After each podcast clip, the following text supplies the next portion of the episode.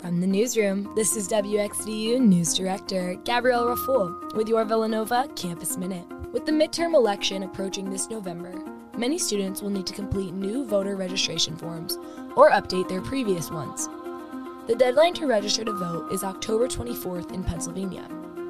Many students are choosing to register in Pennsylvania rather than their home states, as Pennsylvania is purple state.